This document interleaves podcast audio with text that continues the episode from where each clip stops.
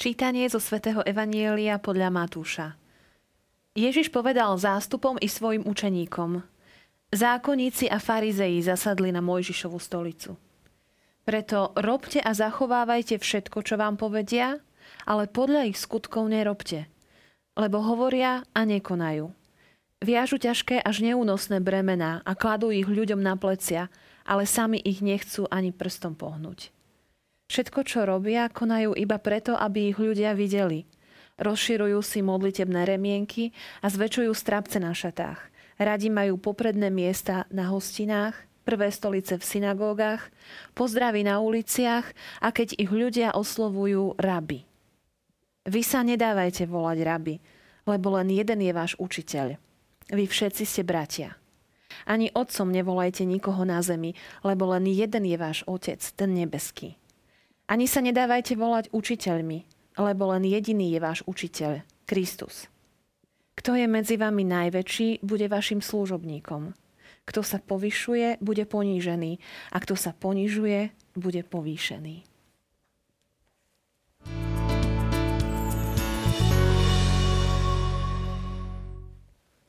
Milí televízni diváci, vítajte opäť pri sledovaní našej relácie EFETA. Svetý Hieronym povedal, kto nepozná písmo, nepozná Krista. A my nechceme, aby toto nás platilo a preto sa budeme aj dnes snažiť hlbšie preniknúť do textov nášho Evanielia. Som rada, že môžem privítať v našom štúdiu otca Mareka Vaňuša z Rehole Verbistov, spoločnosť Božieho slova. Vítajte. Ďakujem pekne. Vy ste naozaj odborník na slovo vzatý, lebo charizmou vašej rehole je ohlasovanie Božieho slova. Malo by to tak byť tak sa tešíme, čo nové dnes objavíme v našom texte spolu s vami. Poďme sa pozrieť na náš text, na jeho umiestnenie v kontexte, komu pán Ježiš adresuje tieto slova. Myslím, že toto je dôležitý bod tohto evanília, na ktorý niekedy, keď počúvame evanílium, tak tie prvé slova nám tak uniknú. Ale to adresovanie je také kľúčové, pretože ukazuje, komu to pán Ježiš vlastne hovorí. A hoci hovorí najmä o tých farizejoch a zákonníkoch, tak tie prvé slova sú, že povedal to zástupom a svojim učeníkom. Teda predovšetkým tými prvými adresátmi sú tí, ktorí ho nasledujú. To sú učeníci. A pod tými zástupmi v Evangeliu podľa Matúša sa často rozumejú tie ďalšie generácie kresťanov, ktoré uveria skrze ohlasovanie tých učeníkov, ktorí sú na konci Evangelia rozposlaní do celého sveta, aby, aby toto slovo Krista ohlasovali iným. Takže istým spôsobom evangelista Matúš ako by som zahrnul tých prvých učeníkov, ale aj všetkých nás, ktorí počúvame tieto slova. Oni sú, ale my sme tými adresátmi.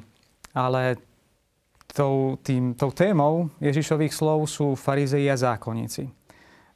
Vlastne nachádzame sa v takej, na začiatku Ježišovej poslednej veľkej reči.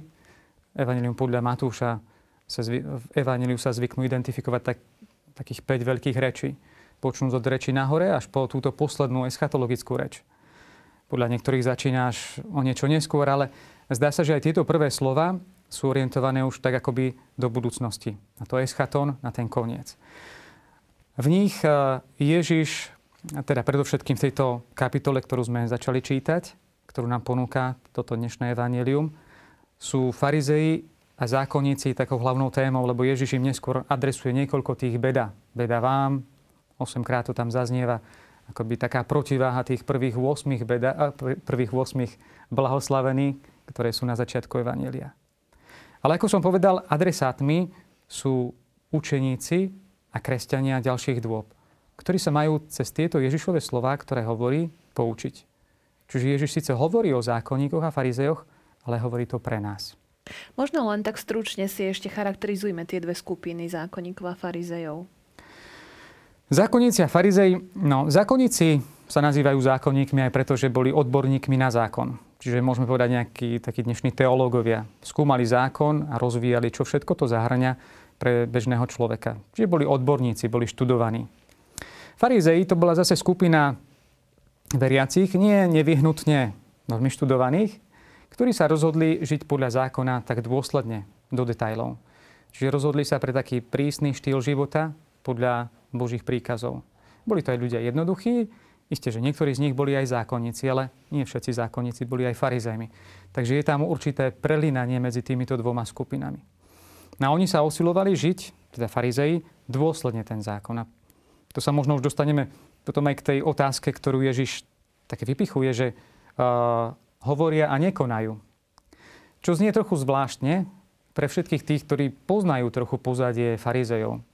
My máme o farizejoch obraz takých uh, pokrycov, že niečo hovoria a niečo úplne, ži- úplne iné žijú. Mm, mnohé dokumenty aj z tých prvých storočí zo židovského prostredia ale hovoria o tom, že farizeji aj zákonníci neboli pokryci v tom zmysle, že by iba niečo hovorili a nežili to. Oni sa dôsledne usilovali aj žiť to, čo hovoria. Máme príklady napríklad uh, rabiho Akibu uh, zo konca prvého storočia, ktorý, ktorý naozaj ešte bol vo vezení.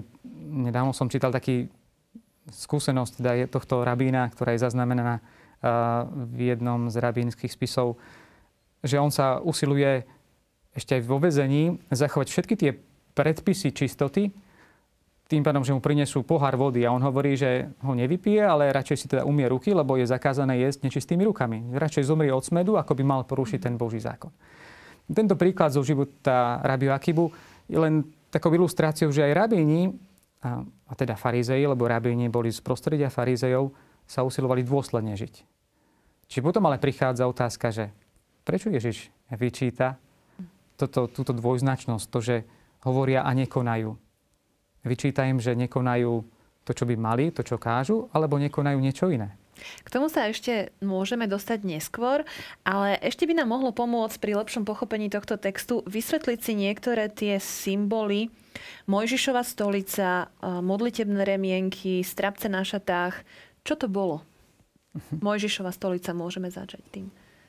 Je to obraz, ktorý nám možno, že je taký trochu vzdialený, že bolo to nejaká stolička, na ktorej sedel Mojžiš.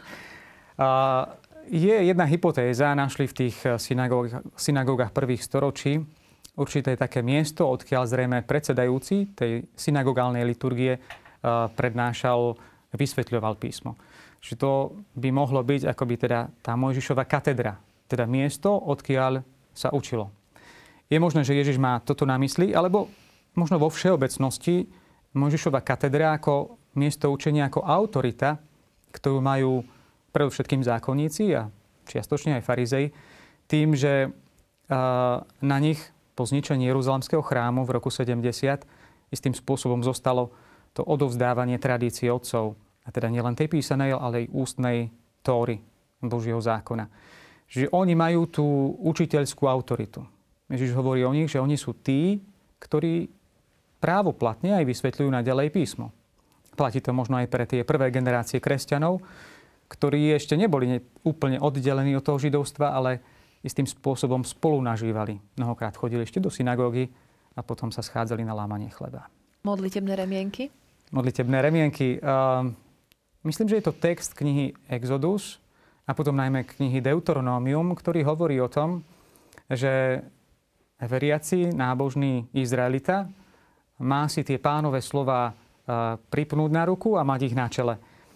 Mnohí to brali doslovne a pútnik, ktorý ide dnes do Izraela alebo ide do synagógy, môže vidieť, že pri modlitbe si Židia aj dnes dávajú také, remien, také remene. Jednak na ruku si privezujú a potom aj na čelo s takou malou schránkou, v ktorej je uložený kúsok svätého písma.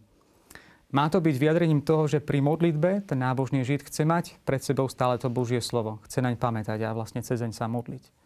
Takže to sú tie modlitebné remienky, ktoré rozširovali, teda možno preto, aby boli viditeľné. Ale ten istý názov, tefilim, ktorý sa vzťahuje na remienky, na iných miestach písme sa vzťahuje aj na modlitbu. Že môžeme tu možno vidieť aj echo Ježišových slov o tom, že predlžujú modlitbu, robia ju veľmi dlhou na inom mieste, práve v Evangeliu podľa Matúša, Ježiš vyčetá toto, že nie je potrebné predlžovať nekonečne tú modlitbu. To nie je dôležité pred Otcom, ale ten postoj vnútornej dôvery. Čiže môže kritizovať možno aj tento postoj. A nakoniec teda tým posledným sú tie strápce na šatách, čo tiež podľa jedného z textov hm, Pentateuchu malo Židovi pripomínať tú skutočnosť, že jeho život má byť zameraný na Boha. A teda keď ich predlžujú, to znamená, že chcú sa robiť tým, ako si viac viditeľní, že zachovajú tento Boží zákon.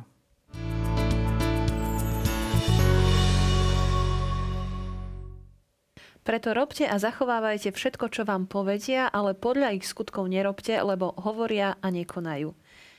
Veľmi pekne ste nám vysvetlili skupinu zákonníkov a farizejov a vlastne tá ich motivácia vyzerá veľmi, veľmi pekná, ako sa oni snažili o svoj duchovný život. Prečo teda ich Ježiš tak kritizuje a stali sa už aj pre nás synonymom niečoho negatívneho?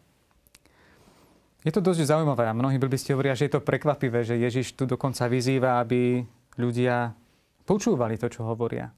Lebo na inom mieste Ježiš kritizuje niektoré aj výroky samotných farizeov, dokonca ich interpretáciu písma. Je otázka, že to, že nekonajú.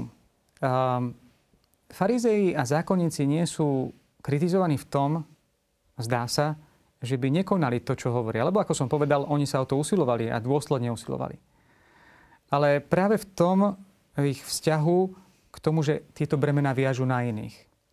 Teda oni pochopili a oni sa aj rozhodli žiť tak dôsledne ten Boží zákon. Ale vyžadovali to aj od iných. A ak, ak to iný nekonal, tak ním pohrdali. Považovali sa, možno tam už je určitý rozmer tej pýchy za takých dokonalých. A ak, ak to iní ne, nekonali podľa toho, tak ich tým spôsobom nimi opovrhovali alebo ich rátali ako ľudí druhej kategórie. A práve tohto myslím, že Ježiš sa dotýka, aj keď hovorí o tom, že nechcú ani prstom pohnúť týmito bremenami. Že oni ich viažu na všetkých ľudí, ale neberú ohľad na to, že človek je aj slabý a možno nie každý dokáže tým istým spôsobom zachovávať všetky tie prikázania a ustanovenia.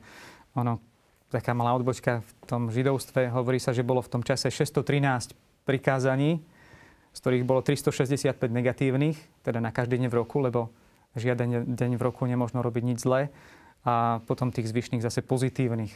Čiže podľa... zákazy a príkazy. Zákazy a príkazy. Mm. Čiže veľké množstvo, rozvinuté do detajlov. A obyčajný človek možno, ktorý sa nevenoval až tak štúdiu zákona a, a možno nežil nejakým takým prísnym spôsobom života ako farizej, tak možno mal aj problém voči niečomu sa nepreveniť. Čiže automaticky spadal do tej kategórie tých, ktorí boli už potom obradne nečistí alebo ktorí boli previnilcami. A mám dojem, že Ježiš, keď vyčíta to, že nepohnú ani prstom, má týmto na mysli aj to, čo sám povedal niekoľko kapitol predtým v Evaníliu podľa Matúša, keď Ježiš tiež pozýva niesť to bremeno a jarmo, ktoré on ponúka, ale spolu s ním. Vezmite na seba moje jarmo a učte sa odo mňa, lebo som tichý a pokorný srdcom. Ježiš tiež dáva určité jarmo, ale Ježiš ho nesie spolu s tým, kto sa vydá na cestu za ním. Zatiaľ, čo Farizei ako keby to iba kládli a, a nenapomáhali ľuďom to niesť. A osobne vnímam v tomto texte aj taký možno skrytý odkaz na tie slova, ktoré evangelista Matúš až dvakrát opakuje vo svojom evaneliu. Cituje proroka Ozeáša tú výzvu milosrdenstvo chcem a nie obetu. Že istým spôsobom farizei a zákonníci týmto vyžadujú istú obetu od ľudí. Ale zabudajú, že Bohu je možno milšie to milosrdenstvo a niekedy to, čo konal Ježiš, že sa skláňali aj ľuďom hriešným a tým, ktorí nedokázali plniť dôsledne tie Bože prikázania. Sa im snažil priblížiť a tak ich pozdvihnúť. Nie tými príkazmi akoby z hora, tou autoritou, ale tým spolunesením. A toto je zrejme to, čo on farizeom a zákonníkom vyčíta. Ale aj tak hovorí, e, robte a zachovávajte, čo vám povedia. Ne, nevyzýva na odpor voči ním, ale skôr na úctu voči ním ako autoritám? Áno, áno. Hovorí, že majú tú autoritu, lebo zasadli na Možišovú stolicu. Mm. To znamená, že na tomto mieste nepodkopáva ich autoritu. Hej, ich vysvetľovanie písma je v zásade správne. Len ten praktický postoj možno chýba. Čiže e, môžem povedať, v tých prvých dobách sa vo väčšine prípadov to vysvetľovanie písma veľmi nelíšilo. To rabínske a, a kresťanské. Isté, že odliadnúť od toho mesiášského pohľadu na mnohé iné, mnohé texty Starého zákona. Čiže ináč je to veľmi taký príklad aj pre prax do nášho dnešného života. Viete, občas uh, my vidíme, že aj nejaký kňaz možno nežije celkom to, čo hlása. A človek si povie, no, tak prečo to hovoríš, ak ani sám tak nežije. Ako keby tieto Ježišové slova nám pripomínajú, že možno aj keď vidíme tých božích služobníkov nežiť to, čo, čo hlásajú, tak by sme nemali automaticky akoby sa ospravedlňovať a zhadzovať zo seba tú zodpovednosť žiť tie slova, ktoré ohlasujú na základe Božieho slova. Pán Ježiš eh, tu ďalej hovorí, vy sa nedávajte volať rabi, lebo len jeden je váš učiteľ, všetci ste bratia. Ani otcom nevolajte nikoho na zemi, lebo jeden je váš otec, ani učiteľom. Čo, čo tým myslí? Ja som vás predstavila ako otca Mareka. Mohla som to urobiť?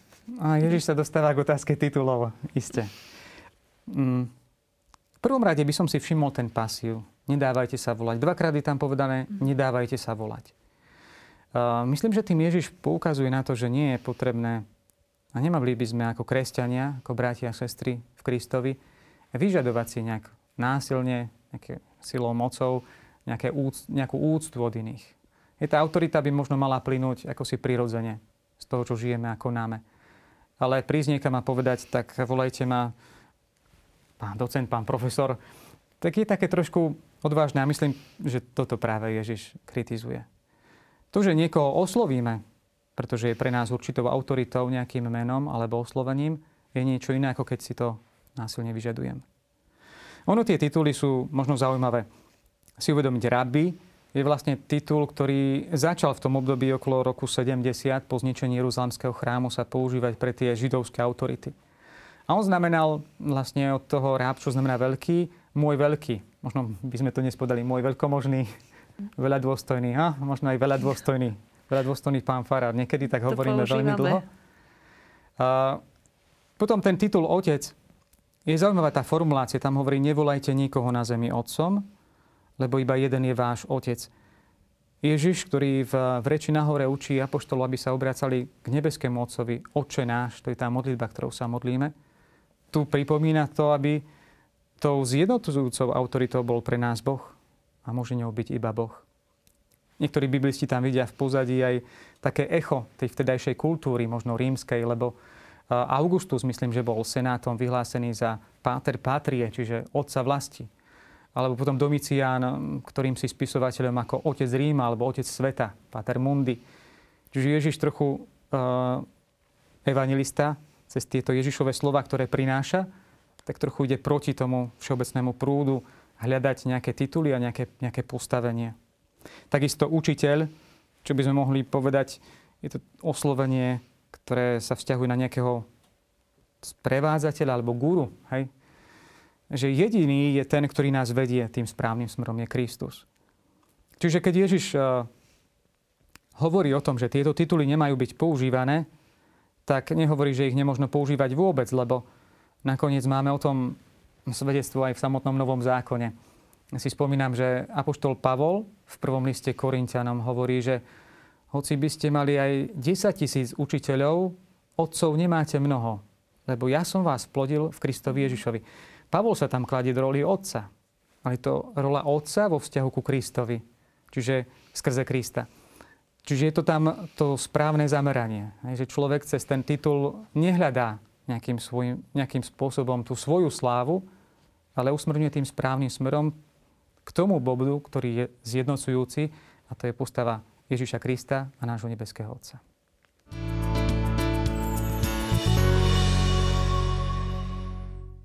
Vy sa nedávajte volať rabi, lebo len jeden je váš učiteľ. Vy všetci ste bratia. Sme si vysvetlovali tituly rabi, učiteľ a otec. Prečo ich používať, prečo nepoužívať. A Ježiš teraz upriamuje pozornosť na bratstvo. Vy ste bratia. Myslím, že je to myšlienka, ktorá sa tiahne celým evaniliom podľa Matúša že Ježiš tvorí komunitu učeníkov, ktorí sú vzájomne bratmi a ktorí majú potom a dostávajú na konci aj poslanie ohlasovať evanelium a pozývať do tohto spoločenstva, vytvárať to bratstvo. Čiže tá rovnocenosť. Ježiš kladie ten dôraz aj cez tieto slova na to, že sme, že sme si pred Bohom rovnakí. A ten zjednocujúci moment nie je nejaká ľudská autorita, ale je Boh sám. Na niektorých miestach aj na iných miestach v Evangeliu nachádzame možno také rozvinutie tejto témy, ktoré nám môže pomôcť lepšie pochopiť. Prichádza mi na um Ježišovo podobenstvo, ktoré hovorí Petrovi o tom, ako treba odpúšťať. Hovorí o tom sluhovi, ktorému bolo odpustené nesmierne mnoho, 10 tisíc talentov, a ktorý potom, ako, hneď ako mu je odpustené, vychádza a začína triasť pod krk toho chudáka spolusluhu. Hej, tam je tá rovnosť, je to spolusluha, pretože mu dlhuje nejakých 100 denárov. A nie je ochotný z tohto svojho práva ustúpiť, nie je ochotný odpustiť. Myslím, že toto podobenstvo môže byť určitým svetlom na pochopenie aj toho, čo Ježiš v tomto úryvku chce povedať. Hej, že to bratstvo je o tom uh, možno tiež vedieť sa pohnúť. Nie, nezostať iba na tom, čo je môjim právom a čo musím dosiahnuť, ale, ale to milosrdenstvo vedieť preukázať. Pretože sám ho v mnohom, v mnohom zakúšam. Vždy mám rada, keď e, host prinesie symbolický predmet, kde ani len netušíme súvislosť s tým textom a tešíme sa na to, ako si to objasníme. A vyzerá to dnes presne takto. Čo to je a prečo to je tu na stole? Tak je to už trošku zvednuté. E, je to burina, nazývaná pír. A táto burina, ako vieme, rastie na našich, v našich záhradách a poliach a niekedy si s ňou nevieme rady, vytrháme ale to má také hlboké korene, že za chvíľku tam už vyháňa nové, nové púčky a už znova to rastie. Zvlášť keď e, tak prechádzam niekedy v našej záhradke a vidím, ako sa ten pír dokáže tak obkrútiť. On sa nielen do šírky rozrastá, ale sa obkrúti aj okolo takých rúží a potom to udúša tú krásu. Tak mi to prišlo na om v súvislosti práve s tým, keď si človek niečo o sebe príliš myslí a, a že je to kde si tak hlboko v nás. Možno táto túžba po uznaní, potom byť niekým, byť nejako oslovovaný. A že je to tak hlboko v nás a potrebujeme to možno tak stále vytrhávať, lebo ono to má tendenciu stále rásť. Je to kde si v nás, táto túžba po uznaní, po tom, aby sme boli niekým v očiach iných. A možno preto robíme mnoho, snažíme sa sledovať možno tie trendy, kultúry a tak ďalej, aby sme boli uznaní. Ale je to teda vlastne ten základ, ktorý Ježiš hovorí, že nie je správny. Hej, že to nás môže tak naozaj úplne pokryť a a môže brániť tomu právému životu a pravej kráse. Preto Ježiš zdôrazňuje to bratstvo, ktoré je obrazom rodiny. Ježiš pozýva žiť nie tam, kde niekto musí niečo dokázať, aby vynikol, aby bol iným uznávaný, ale žiť ako bratia a sestry, ktorí sa rešpektujú v tej svojej jednoduchosti, aj všednosti, aj s tým, že niekto iný má svoje slabosti a tak ďalej. Čiže tá obraz, obraz toho píru, ktorý je potrebné neustále trhať, lebo on má tendenciu v nás rásť. To je tá, tá naša pícha, alebo tá naša túžba byť niekým, byť niekým viac. Ale niekedy sa nám podarí ten pír úplne aj s koreňom v tej záhrade vytrhnúť. Mm-hmm. Tiež by aj v duchovnom živote. Tiež by aj v duchovnom živote. A myslím, že na jednom mieste v písme je napísané, že pokladajte jeden druhého za hodnejšieho od seba. To je ešte akoby posunuté ďalej. Áno, apoštol Pavol to tak veľmi pekne rozvíja v liste Filipanom, že pokladajte jeden druhého za vyššieho od seba. Pán Ježiš končí uh, tú svoju reč vetou, kto je medzi vami najväčší, bude vašim služobníkom. Kto sa povyšuje, bude ponížený, kto sa ponižuje, bude povýšený. Myslím, že táto posledná veta ponúka aj určitý kľúč k pochopeniu všetkých týchto uh, Ježišových výhrad voči správaniu farizejov a zákonníkov a odporúčaniam, ktoré dáva svojim apoštolom a teda aj nám, jeho učeníkom dnes. Pretože to dôležité ani nie je takto vonkajšie. Ej, dnes normálne používame aj, aj titul otec. Tak otcom, samozrejme, že môjho otca v rodine oslovím otec, ocko. A takisto aj v duchovnom slova zmysle. V škole deti oslovujú uh, učiteľov, učiteľ, pán učiteľ alebo pani učiteľka. Je to normálne, lebo je to primeranie tomu poslaniu, ktoré plní ten človek. Problémom je, keď, uh, keď človek možno aj návonok sa nenechá oslovovať nejakými vznešenými titulmi, ale nejak uh, iným spôsobom si vyžaduje to, aby on bol ten, ktorý má možno posledné slovo. Mnohokrát to máme možno aj v rodinách.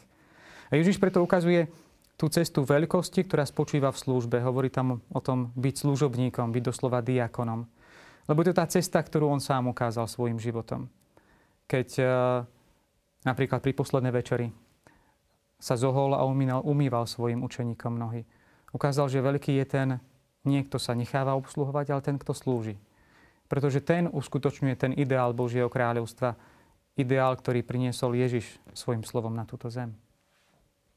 Mm, toto je veľmi krásna myšlienka, ktorou myslím, že môžeme ukončiť naše dnešné rozprávanie. Veľmi vám ďakujeme za všetky tie nové pohľady, ktoré sme mohli vďaka vám získať na tento text. Ďakujeme, že ste si našli čas a prijali ste pozvanie. Ďakujem. Drahí priatelia, tešíme sa opäť na budúce. Dovidenia.